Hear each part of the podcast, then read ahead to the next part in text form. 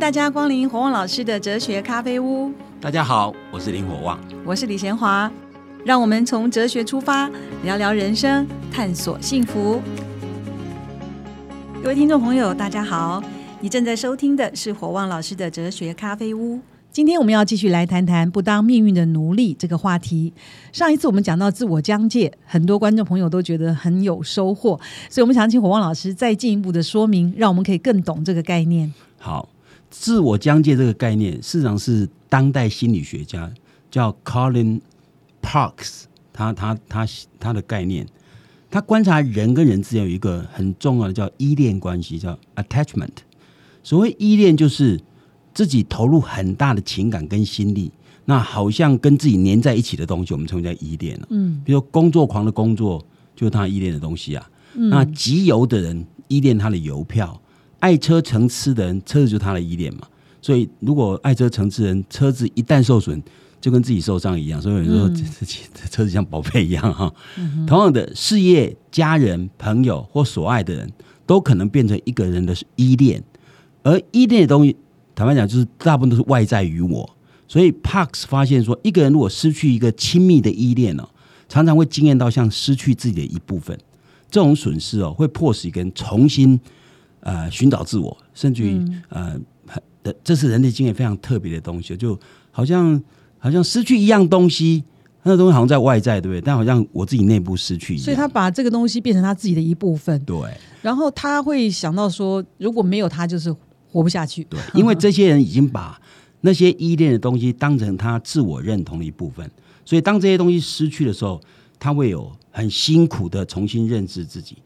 呃，可见这些东西是在自我疆界之内，就是这些东西定义了，定义了他是谁。这样的概念，所以那所以一个人自我会一直变来变去吗？哦，也就是说，如果他的依恋的东西一旦失去，他必须重新审视自我，嗯、然后可能重新定义自我，这样他才可能、嗯、才可能活下去哦。那所以问题就在说，那自我疆界到底在哪里、啊？你自我疆界，我们前面讲过，如果你自我疆界包括的太广，那你就很容易受到运气的打击，因为你越多东西，嗯、越容易受到运气的影响嘛。那很少人会把家里的盆栽放在自我疆界之内，说如果盆栽破，你就你就痛不欲生，这很少哈。爱花的人，呃，那也不太至于到那么严重吧、嗯。也很少人会把心爱的手机当成自我认同的一部分，所以如果手机掉了坏了，当然会很难过，但不会说要了他命一样。可是如果说手机里面存有一些跟依恋相关的资料，嗯、一旦毁了就永远失去，这可能另外一回事啊、哦。嗯，但是。即使是如此，一般人如果有人说把手机当成命一样、哦、大家一定觉得这个人是脑袋有问题啊，不太可能了。虽然很多心爱的东西仍然是身外之物、哦嗯、但是比较多人会把财富构成自我认同的一部分，因为说实话，一个人如果没有一定的财富，他是很难追寻他自己的生活、呃、所以所以如果一个人破面临破产，像我们上次提到那个完全的人的人那本小说，那个主角查理就是因为他要失去他当成自我认同的农场、嗯、那一旦他失去他，他就觉得说好像失去了自己一样。但是他从 Epictetus 的这个教训，就是斯多葛学者的教训呢，他忽然顿悟到说，哦，这些身外之物我如果把它踢出自我疆界之内，那我的损失就不会影响到我啊。斯多葛学派就告诉我们说，只要我们把我们自己没办法控制的人事或者物放进自我疆界之内、哦、有能力威胁到这些人事物的人就会变成我们的主人、嗯、因为他可以用这些东西威胁我们，所以我们就变成他可以随意控制的奴隶。因此、哦、如果你在乎财富名位，可以掌握你财富跟名位的人就可以掌控你。那所以由于身体也是没有要掌控，所以斯多葛学派要求我们说，你也不要把身体摆在你自我疆界之内哦。那所以斯多葛学派的实际在告诫我们说，不要把不要把我们没办法控制的东西放到变成是我，因为如果我们我们没有办法控制的东西变成我的话，那那这些没办法控制的东西就受到运气影响，所以我们就被运气所掌控哦。那所以根据这样的观点，不只是钱财、职位、名利、荣耀不应该构成我的一部分，连家人、朋友也不是我，甚至于连自己的身体也不是我哈、哦。所以他们的斯多葛学派的想法很简单，就除了选择力之外都不是你可以控制的。所以一旦你把自我疆界纳入那些除了选择力以外的东西，使那些东西变成构成你之所以为你的元素，你失去一个就会失去自我，这样你就很容易受到命运的支配哦。嗯，所以这个说法其实有点道理啦。所以一个人越在乎身外之物，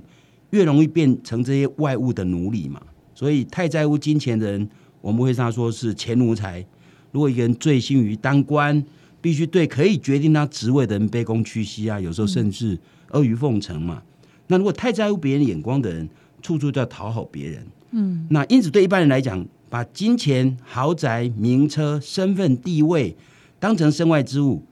虽然不是很容易做到，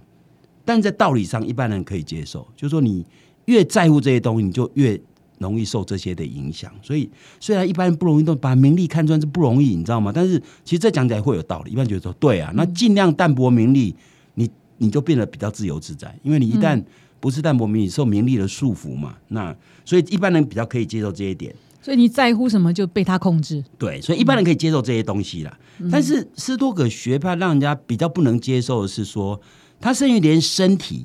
跟亲密关系，包括父母、子女、兄弟这些都朋友都不能放进自我疆界之内，因为一旦放进自我疆界之内，你就会受运气影响。所以他说，那你就被变成命运的奴隶，所以你这些东西不摆进去。可是这些都不摆进去，对我们来讲一般人比较不容易接受、啊、那人生没有东西啦。所以对啊，所以他就他就说那个我就等于是一个选择力而已，所以那个我是一个形式的我。所以所以从这个角度来看的话，那这样的自我观似乎有点冷血无情、哦嗯、那比较违反人性，就是人大概不太可能做这样。一般人不止不能接受这样的观点，即使接受也难做到嘛。我我说我把名利淡薄是可以做到，但不关心父母、父母、父母子女的灾祸，你都不要管他，这这好像很难、嗯，对不对？所以这个是其实是蛮难的。所以，所以一般人比较愿意承担说啊，对啊，我我如果把父母子女或者朋友，甚至我自己的身体当成构成我之所以我为我的一部分，那我会受到运气的支配的可能性会增加。但是我宁愿要这样子，因为因为这些东西对我来讲，我不愿意放弃，甘愿被约束。对，所以人愿意承担。嗯呃，遭逢命运打击的风险，也要把这些人当成是我的很重要的一部分哦。所以你看，一般人都是这样。譬如说，父母如果生病，你会寝食难安；子女如果有车祸，大概父母都会忧心如焚。如果配偶在呃职场上被主管刁难，那他的情绪会变成你的情绪哦。所以那些外在于你，你没法控制的人事物所产生的快乐跟痛苦，当然就会变成你自己的快乐跟痛苦。所以你一旦把这些人纳进去，你当然就就会。如斯多葛学派所说的，那你那你会受运气打击的机会就变大嘛，这这这这是当然的。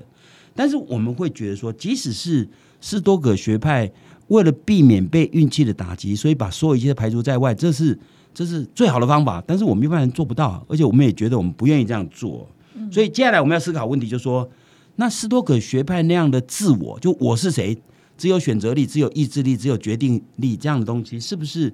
我们一般人不能接受，我们一般人比较接受当代伦理学者所谓所谓罗素所谓的具体化自我观。所谓具体化自我观，就是我们我们的我们的自我里面实际上是有内容的，嗯，这些内容至少是至少是父母、身体、亲密关系这些东西是构成我之所以为我的一个很重要的东西。如果很多人事实上如果失去父母或者失去子女或者一个很好的朋友丧失，他会很难自我调适，你知道，这是我们一般人的状况。那你劝这些人说，你不要这样好了，把所有一切都被都请友情众生全部排除在外，你要不要？我说大多数人比较不容易做到。那除了选择以外，听起来你刚才说的友情、亲情、爱情，就是跟爱有关哦，所以爱与被爱好像是不能丢掉的。对，我们先来说说身体好了，因为他他连身体都都要丢掉。但是我觉得我们绝大多数人都会认为说，身体当然是我啊，不是只是我的啊，因为他、嗯、他 我, 我们身体受伤怎么可能跟我手机摔坏？相提并论不一样嘛，因为身体就是我嘛。所以斯多葛学派要求我们把身体放在自我疆界之外，因为身体是我们不能控制的。那这样的观点要接受一定的难度了，我们很难把自己跟身体分开，说身体是我的，而我才是我，我的选择力才是我这样子。那从另外角度来讲，其实当代的研究也证明说，我们的身体如果受到重大的改变，我们对自己的认同也会改变。这, 这说明说，其实身体对人的认同很大的关系啊、哦嗯。这里这里提一个呃一个哲学家叫叫 Kay Toombs， 他因为罹患这个退化性的疾病哦，他亲身经历到过身体的改变，如果会产生身体形象的改变，也会产生比较深的认同的改变。就是说，身体改变以后，不止他自己对自己的形象产生改变，然后对自我认同会产生改变。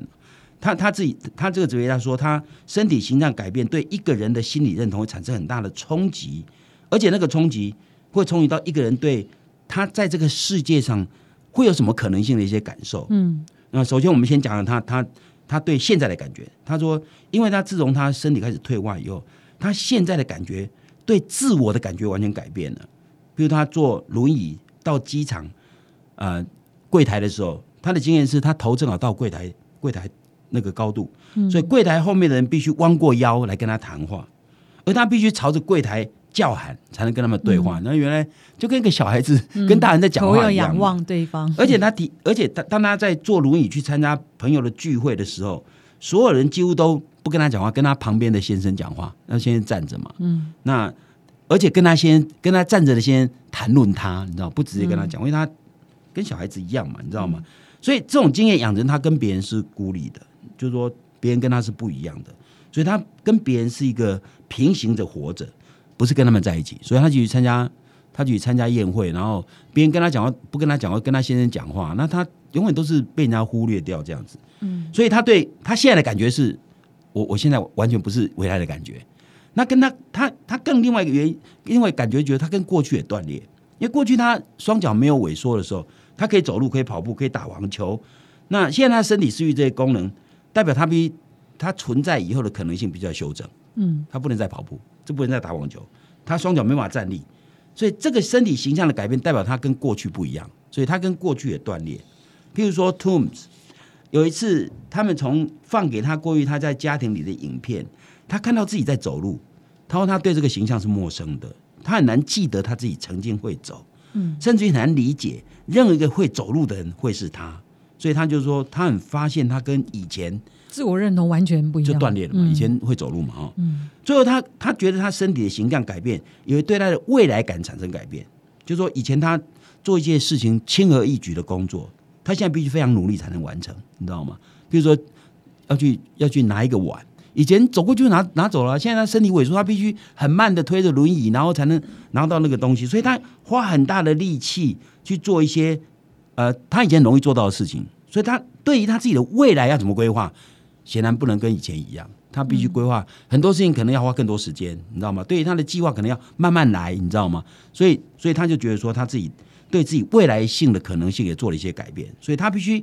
他必须改变自己，我才能面对他自己的未来、嗯、所以一点也不能惊讶的是，一个人身体改变对他的自我认同会产生改变。所以斯多葛叫我们说哦，不要把身体当成我，只是我的，这样不合理啊！这是很难很难、嗯、很难，而且当代研究告诉你说、嗯，其实身体跟自我认同很有关系、啊，嗯，紧密的。那不只是身体跟自我认同很有关系，其实亲亲密关系对自我认同也很有关系啊。所以这样听起来，其实身体跟我们这个人其实很难分。所以有的时候你的身体如果不是说身体跟我们人很难，身身体根本就是我是谁的那个一部分一部分， 对, 对因为当身体出现大变化的时候，你对自己的自我认同会改变，而且对未来的可能性也都做修正，甚至产生断裂。好，那我们先休息一下，待会儿呢我们下一段再来继续讨论。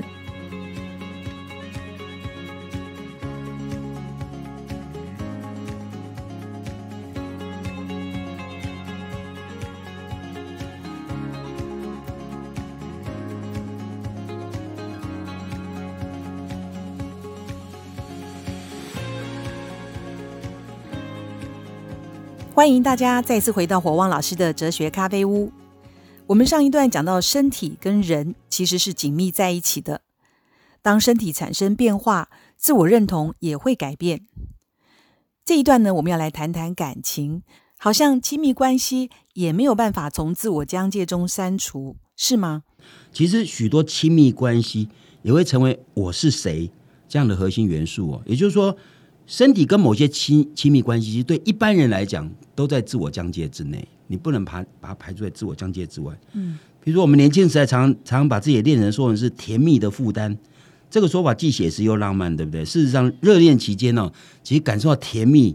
胜于负担、啊、但是其实有甜蜜就有负担、啊、人与人之间只要存在爱的关系，不论是父母夫妻或子女，都会产生这样的甜蜜负担、嗯、因为这些跟自己形成亲密关系的人都会进入自我疆界之内，成为自我认同的一部分。因此一个所爱的人，他如果快乐你会感到快乐，如果他们痛苦你也会感到痛苦，所以所以事实上这是 很, 很容易理解的事情。那我们讲一个非常稀松平常的爱情故事就可以说明这一点、哦、那我们要说的是一个 C S. Lewis， 他是一个英国的作家，他在他的一本书里面详细记载着他失去妻子以后的一些悲伤。那内文充分显示出他所爱的妻子根本就在他的疆界之内，他不在疆界之外、嗯、Lewis 在就业时候 记, 记录了一个非常长的悲伤过程。他说他经验到像失去一个人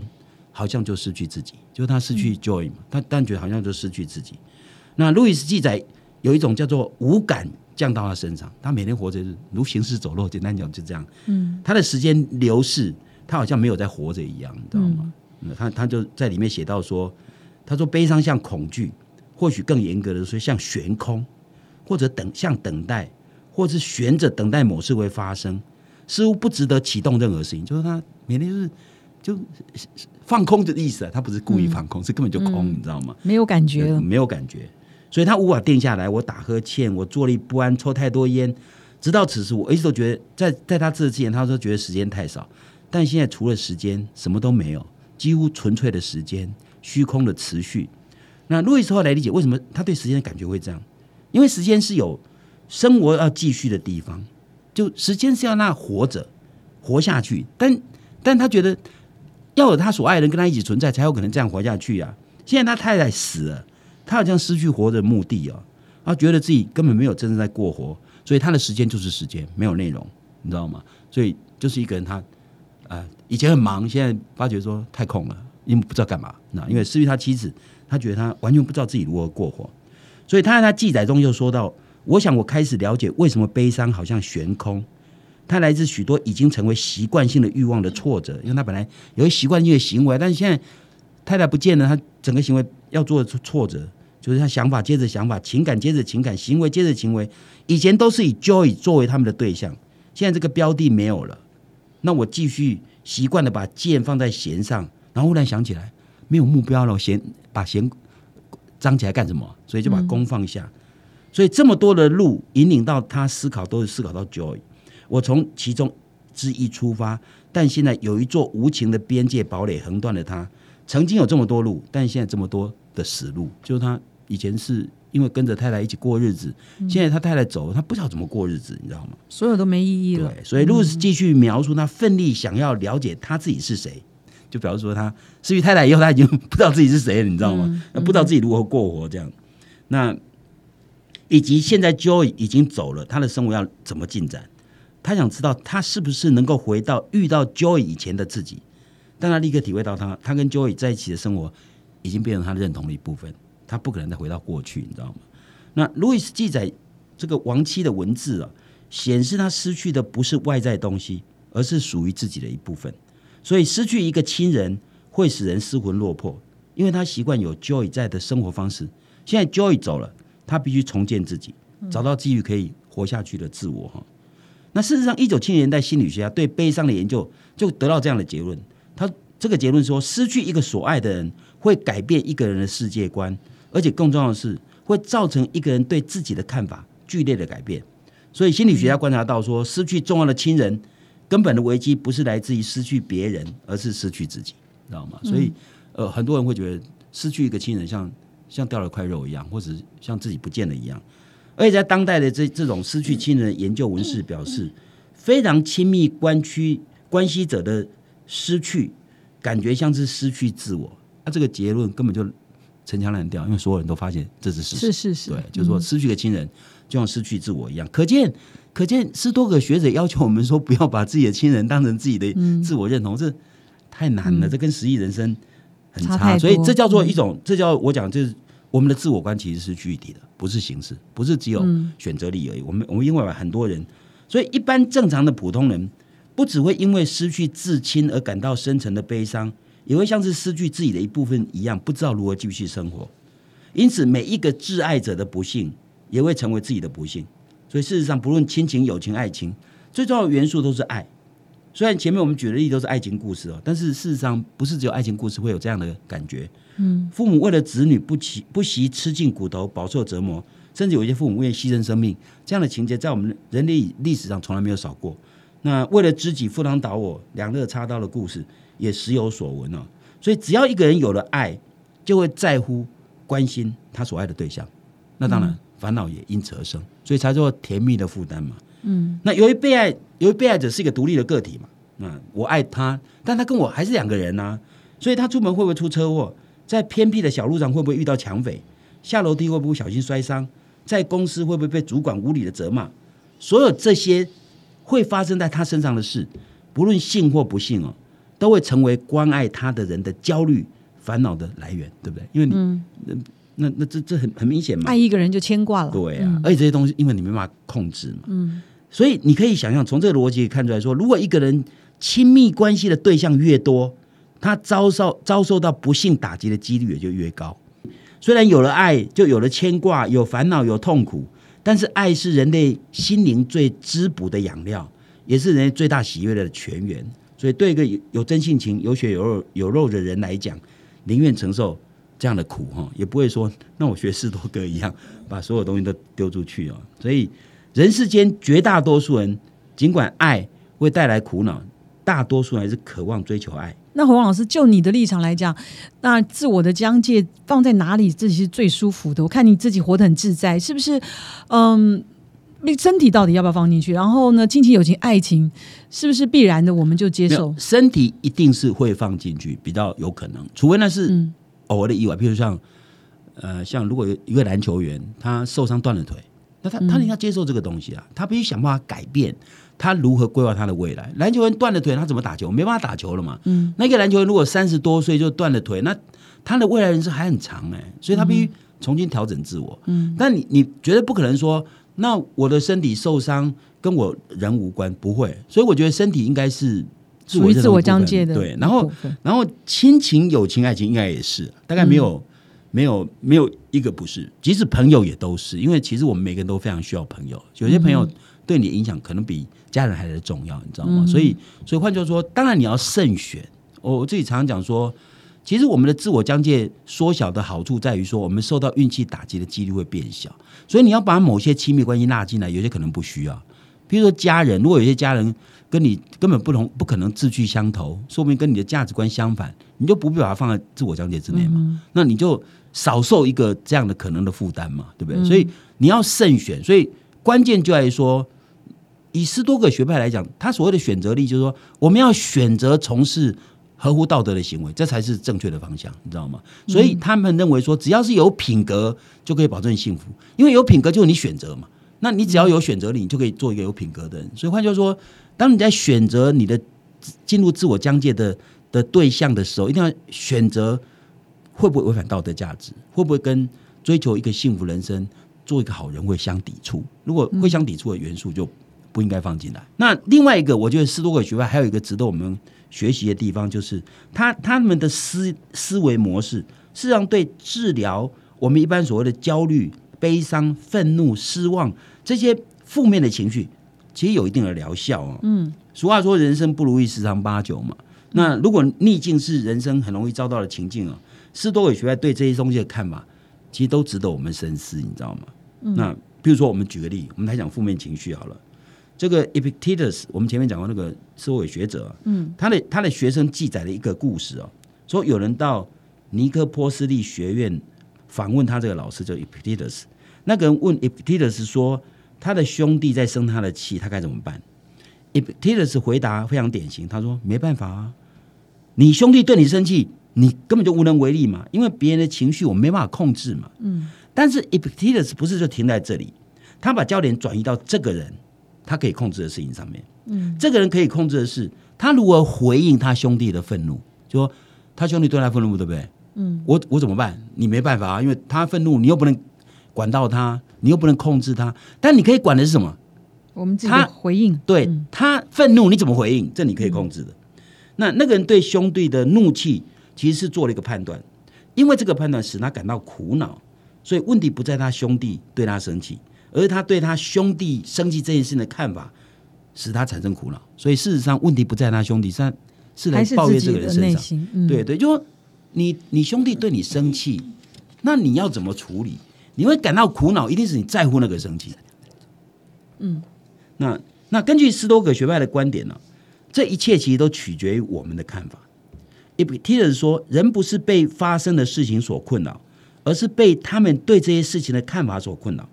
所以说，当我们觉得诸事不顺、心烦意乱或愤愤不平的时候，其实不应该责怪别人，而应该责备自己，责备自己对这件事情的看法。你就是因为你的看法造成你会生气，你会愤怒。嗯，那所以造成我们痛苦的本身，并不是，并不是那个事情本身，而是我们对这个事情的看法。所以，另外一个斯多葛学派有另外一个学者叫塞内加，他说我们在受到某些生活经验触动的时候，最后会产生情绪。但这不是两个阶段，是三个阶段。就我们会产生情绪，我刚刚讲别人骂你会生气，这从骂你到生气，这看起来两个阶段，但其实不是两个阶段，是三个阶段。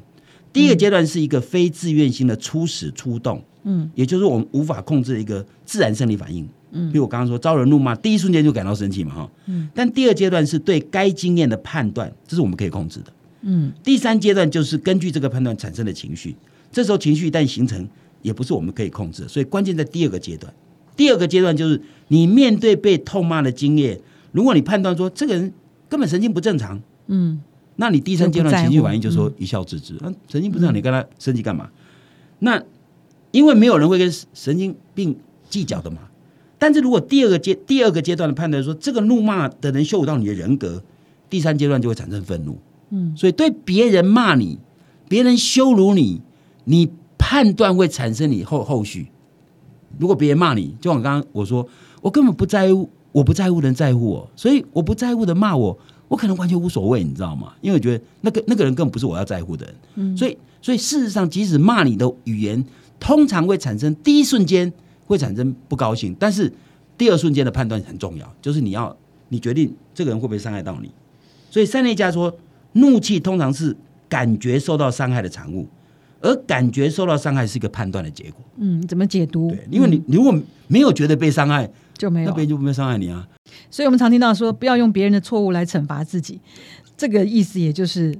斯多葛学派的想法喽。嗯，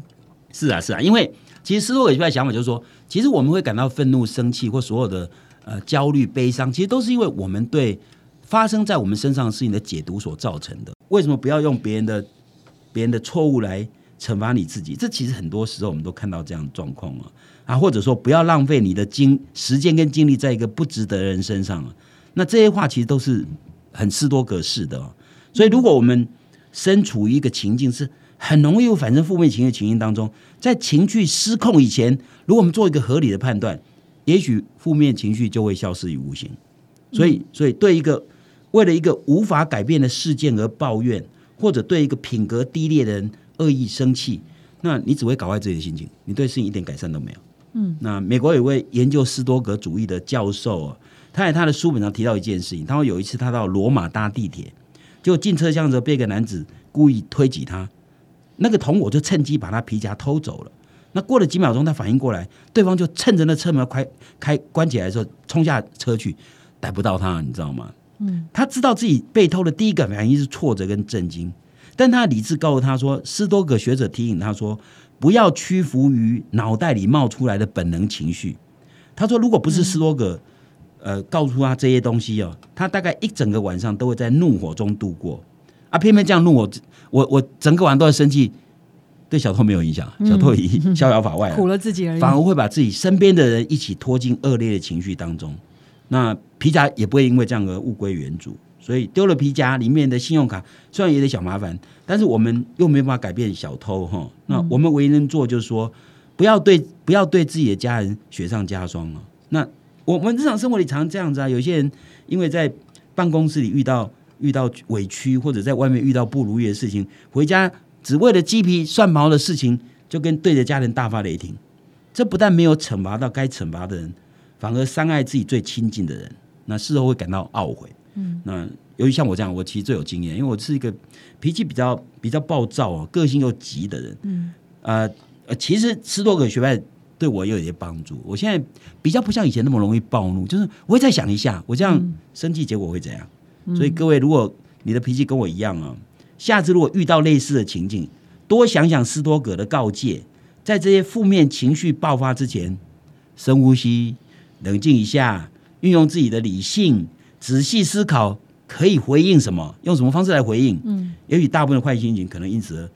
烟消云散哦。嗯，所以我的意思说，我们十多个学派的自我观虽然不是我们能接受，但是它的处理方式都值得我们学习。也就是说，记得斯多葛所讲的话，我们的判断可以决定我们的情绪，所以我们的情绪其实可以自己决定。嗯，谢谢火旺老师。这一集我们继续讨论到的是自我疆界，还是要提醒听众朋友们，自我疆界越小，越不容易受到运气的影响。不过斯多葛学派的自我疆界又太小了，比较不容易被大家接受，因为身体和亲密关系似乎都没有办法从一个人的自我疆界中删掉。但是斯多葛学派的处理事情的态度，尤其是情绪的自我控制，对我们是蛮有启发的。当你快要被负面情绪淹没的时候，可以想一想斯多葛学派的自我观，或许可以拿回主控权，做自己情绪的主人。今天就讨论到这里咯，我们下一集再见。